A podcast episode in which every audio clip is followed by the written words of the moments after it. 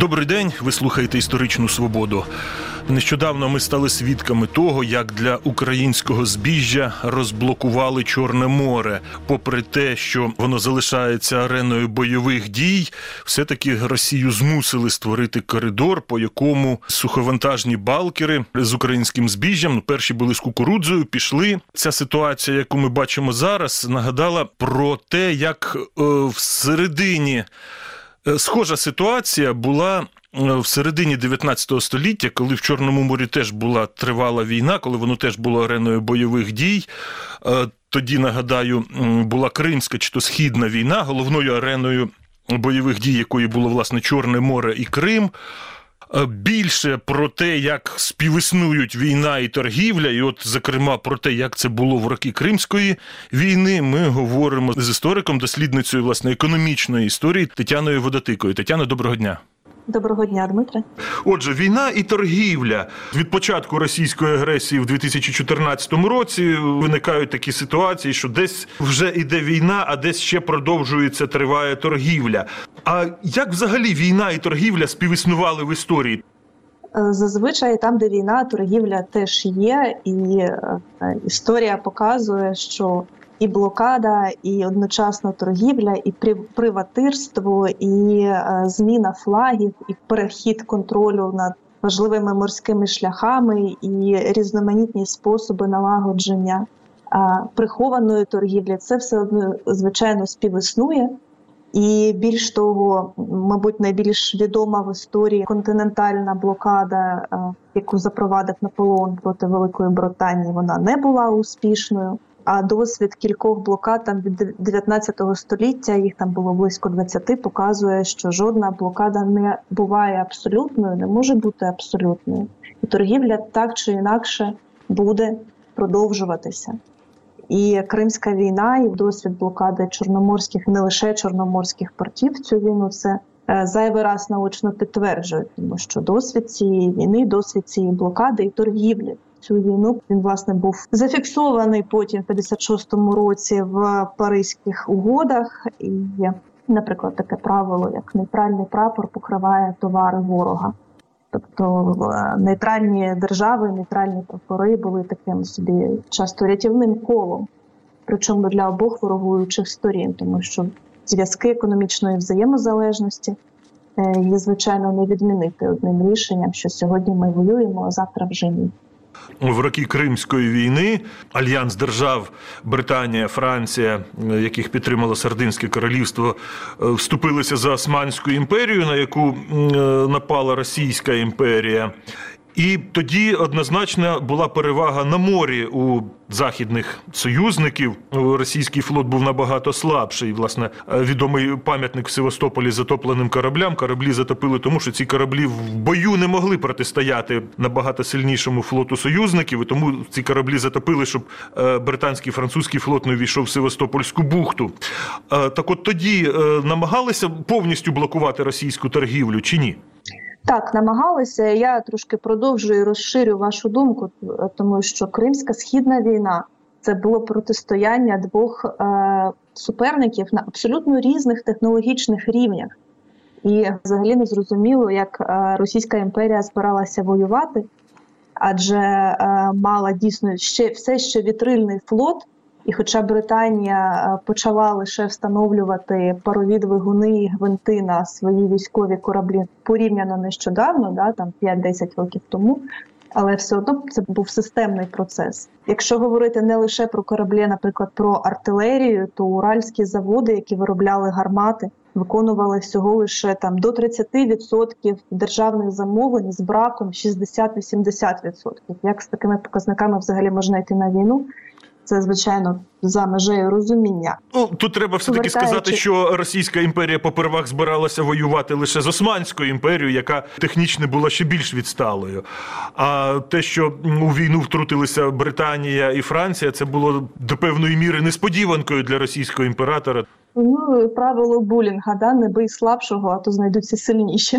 Десь так і сталося. Щодо блокади торгівлі і взагалі чому постало це питання? Російська імперія, крім того, що була технологічно відсталою, вона ще була суперзалежною від експортних надходжень, від продажу, зокрема, зерна. В різні роки, звичайно, коливався відсоток, але до 35-40, деякі роки навіть більше, відсотків експорту складало зерно, яке йшло не лише через чорноморські порти, а й, що важливо розуміти, через балтійські порти. І балтійські порти, взагалі балтійський театр воєнних дій, він трохи такий недооцінений, принаймні на наших територіях і української історіографії. Ну це зрозуміло, тому що Балтійське море, Балтійські порти – це не українська територія, і можна ніби як трошки не звертати на це увагу, але це важливо. Ну, і все-таки головною подією Кримської війни була облога Севастополя, саме тому і Кримська війна, тобто бойові дії на Балтійському морі не мали такої ваги, як облога Севастополя. Там теж була блокада, і блокада була навіть в деяких арктичних портах. І навіть я десь зустрічала, що морська конфронтація на океанських шляхах. Навіть на Камчатці були бойові дії, в Тихому океані. З точки зору саме блокади, саме на Балтійському театрі воєнних дій блокада працювала ефективніше, ніж на Кримському. Тому що в Чорному морі достатньо було заблокувати Босфори, Дарданели, протоки. І цю задачу переклали, власне, на турецький флот. І цього було достатньо для того, щоб російські кораблі не могли, власне, продавати нічого нікуди. І Російська імперія сама не хотіла нічого продавати ворогу. І ще в лютому 54-го року було заборонено вивозити хліб, м'ясо і фуражне зерно і продавати на ринках ворогуючих держав. І це сталося фактично ще раніше, аніж була запроваджена блокада. З іншого боку, ми пам'ятаємо, що Російська імперія надзвичайно залежна від експорту. Війна – дорога штука, і потрібно десь брати на неї гроші і ресурси. Тобто треба було знайти якесь рішення, той баланс товарів, який можна було продати безпечно, продати ефективно і отримати достатню кількість валютної виручки, сучасний термін.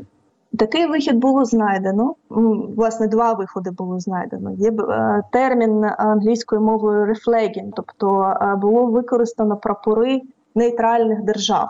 І, власне, я повторюся, що саме з Кримської війни, з часів Кримської війни офіційно було закріплено цей принцип, що нейтральний прапор покриває товари ворога за винятком військової контрабанди. І під прапорами тієї ж, наприклад, Данії можна було вивозити певні товари. Інший шлях – це сухопутний, через західний кордон, через Прусію та Австрію можна було спокійно відправляти та, що також важливо, імпортувати товари, які були потрібні Російській імперії. Що ж вивозила Російська імперія в Кримську війну? Це льон, сало, коноплі. Все йшло в Австрію та Прусію, і далі вже Австрія та Прусія продавала ніби як це свої вже товари на ринках тієї ж Британії. І надзвичайне зростання питомої ваги, наприклад, льону з Прусії на ринках Британії в цей час спостерігається, прямо як білоруські морепродукти в Росії після 2014-го, здається, року. І також важливо, що Росія була так само залежна, Російська імперія була залежна від критичного імпорту. Наприклад, машин тих самих, парових двигунів, котлів з Великої Британії, тієї самої, тому що в Росії цього ще не виробляли. Ну і що потрібно воюючій державі, це цукор і кава. І бавовна. Критична потреба в бавовні в Росії не переходяща. Бавовна була потрібна для того, щоб одягати армію. Цікаво, що ключовими гравцями в Чорному морі і в Балтійському морі була не тільки Британія, не тільки її флот, а також і Франція. І, власне, блокаду забезпечував з'єднаний флот Британії і Франції. І якщо в інтересах Британії було вибити Росію з ринків в інтересах британських підприємців, то Франції, власне, не було так критично вибити Росію зі світових ринків, там, з зерна того самого. Громадська думка Британії готувалася до того, що от ми зараз Росію поставимо на коліна, ми заблокуємо всі порти. Тобто Франція більш прохолодна до цього питання і не так готувалася до протистояння на економічному рівні, адже це зовсім інші рівні протистояння. І це в чому, зокрема, проявилося? В тому, що коли встановлювали блокаду в Чорному морі, то британський флот почав цю блокаду в перші числа квітня, а французький флот доєднався в перші числа травня. Тоді британці і французи між собою часто сперечалися і щодо того, як вести облогу, де висаджувати десант. А от щодо блокади, як вони домовились? Ну, вони домовилися, що вони роблять дійсно це разом, але все одно в Чорному морі вона була така досить розслаблена, тому що достатньо було заблокувати, як я вже говорила, турецькими силами Босфор і Дарданели. І за перший рік блокади було захоплено і оглянуто всього лише 68 суден. І дуже з маленьким тонажем, і з якоюсь непримітною контрабандою, зерна там практично не було. І взагалі, якщо дивитися на статистику хлібного експорту, то падіння надзвичайно стрімке. В кілька десятків навіть разів, по деяким позиціям абсолютно до нуля. Дійсно, Росія сама не хотіла продавати своїм ворогам зерно, з іншого боку, треба було годувати армію. І ще, що важливо, що 54-й, 53-й і 55-й роки, більше 54-й, 55-й, це великі неврожаї. Не те, щоб зовсім не було що експортувати, але можливості для експорту були, так би мовити, дуже обмежені. І оцей неврожай, до речі, спричинив на світових зернових ринках, зрозуміло, що стрімке зростання цін на зерно. І коли британці готувалися до блокади, то вони, звичайно, собі розраховували, що, наприклад, звідти буде зерно з Єгипту, з Іспанії тієї самої, наприклад. Але це в умовах стандартного врожаю. А коли не врожай, то от з'ясувалося, що не всі так і готові були до такого рівня викликів. І в таких умовах з'являються на ринку дуже неочікувані хлібні експортери, наприклад, Швеція. Здавалося б, можна було очікувати, що Швеція буде експортувати все, що завгодно, наприклад, там деревину, або ще щось якесь, але не зерно. Але тим не менш Швеція зуміла адаптуватися і стала одним із важливих постачальників, наприклад, вівса. Ну, а овес важливий, тому що ще за основну тяглову силу має волів і коней. А Чорне море повністю було закрите для хлібної торгівлі російської? Чи все-таки от під нейтральними прапорами? От зараз перші оці балкери, які пішли з кукурудзою, вони були, якщо не помиляюсь, під панамськими прапорами. А тоді як? Під нейтральними прапорами, так, дещо вивозилося, я рахувала, близько, наприклад, якщо говорити про пшеницю, близько 17 тисяч тонн було вивезено пшениці. Але питома вага цього надзвичайно мала, і 17 тисяч тонн, звичайно, не зроблять погоди на якому ринку. Більша частина експорту йшла все ж таки через Русію. За умов, коли не було залізниць, одна залізниця, здається, з Петербурга до Москви, оця оспівана Некрасовим, єдина була залізниця в Російській імперії на той час, то, здається, це було не надто ліквідно зерно возами вести. Абсолютно неліквідно. І тому ж, власне, і Росія постала перед фінансовою кризою. Якщо говорити про значення цієї блокади, то дослідники говорять, що, звичайно, дворічна блокада не мала вирішального значення для результатів цієї війни. Тобто вона не задушила Росію економічно повністю, як того, до речі, очікувала британська громадська думка. Але на момент, коли на 56-й рік вже стало очевидно, що до блокади може доєднатися нейтральні Австрія та Прусія, власне, сухопутний коридор закриється, і криза бюджетна, криза платіжного балансу, тобто він був абсолютно від'ємний, дефіцит бюджетний, і стало зрозуміло, що ще трошки і буде зовсім економічна криза нездоланна. І так Російська імперія досить довго долала наслідки поразки в Кримській війні. Але блокада, незважаючи на те, що вона не мала глобально для вирішального значення, вона була надзвичайно ефективною. Тому що якщо порівнювати там з іншими блокадами морськими, які були в 19-му, 20-му і навіть 21-му столітті, то вона досягла своїх цілей. Вона економічно трохи перекрила повітря супротивнику, вона пришвидшила поразку його. Вона була такою, що той спосіб, в який обрав супротивник для адаптації, можна було легко також, ним не те, що знехтувати, а також його знайти свою відповідь на відповідь супротивника. Тобто цей рефлегін або зміна на нейтральні прапори, вона я ж кажу, питома вага експорту була не настільки такою великою, щоб могла врятувати Російську імперію. І навіть кажуть, що блокада Кримської в Кримську війну – це прям сценарій мрії для держав, які блокади запроваджують. Найкращий сценарій, на який взагалі може розраховувати держава, яка блокаду запроваджує. Тому що Росія сама не хотіла, сама собі якби блокаду зробила тим, що заборонила експорт сільськогосподарської продукції.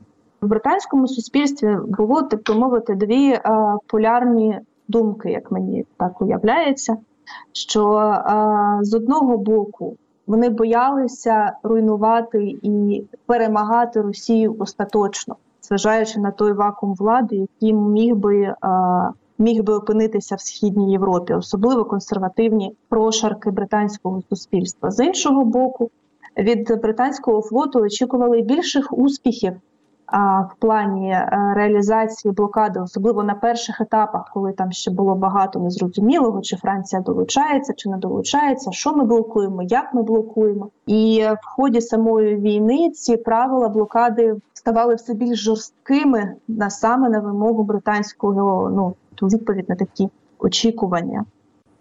Як швидко Росія після війни відновила експорт? Практично наступного року не на ті самі, звичайно, позиції, але значна частина експорту відновилася вже наступного року після підписання миру, 56-57 роки. Військовий вход було заборонено мати на Чорному морі, а торгове судноплавство, будь ласка, і було одразу побудовано потужні порти, які були орієнтовані саме на експорт, наприклад, Миколаїв. Обладнали під потреби торгового судноплавства.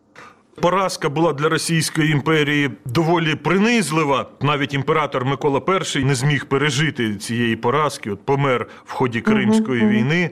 Але деякі дослідники кажуть, що попри поразку, те, що Росія програла, Російська імперія програла війну, але ця поразка для неї мала парадоксально позитивні наслідки, бо ця поразка змусила її до певного прогресу, змусила запустити ліберальні реформи, економічні реформи, там залізниці ті ж самі будувати. Дивлячись на ті події, як ви вважаєте, можна говорити, що ця поразка для Російської імперії була в перспективі корисною? Безперечно, що була в перспективі корисною. І я вам навіть так скажу, що російська еліта, не те, щоб вона була готова воювати далі, але не настільки для деяких була очевидною поразка, настільки була очевидно, що Росія не виграє цю війну взагалі ніяк.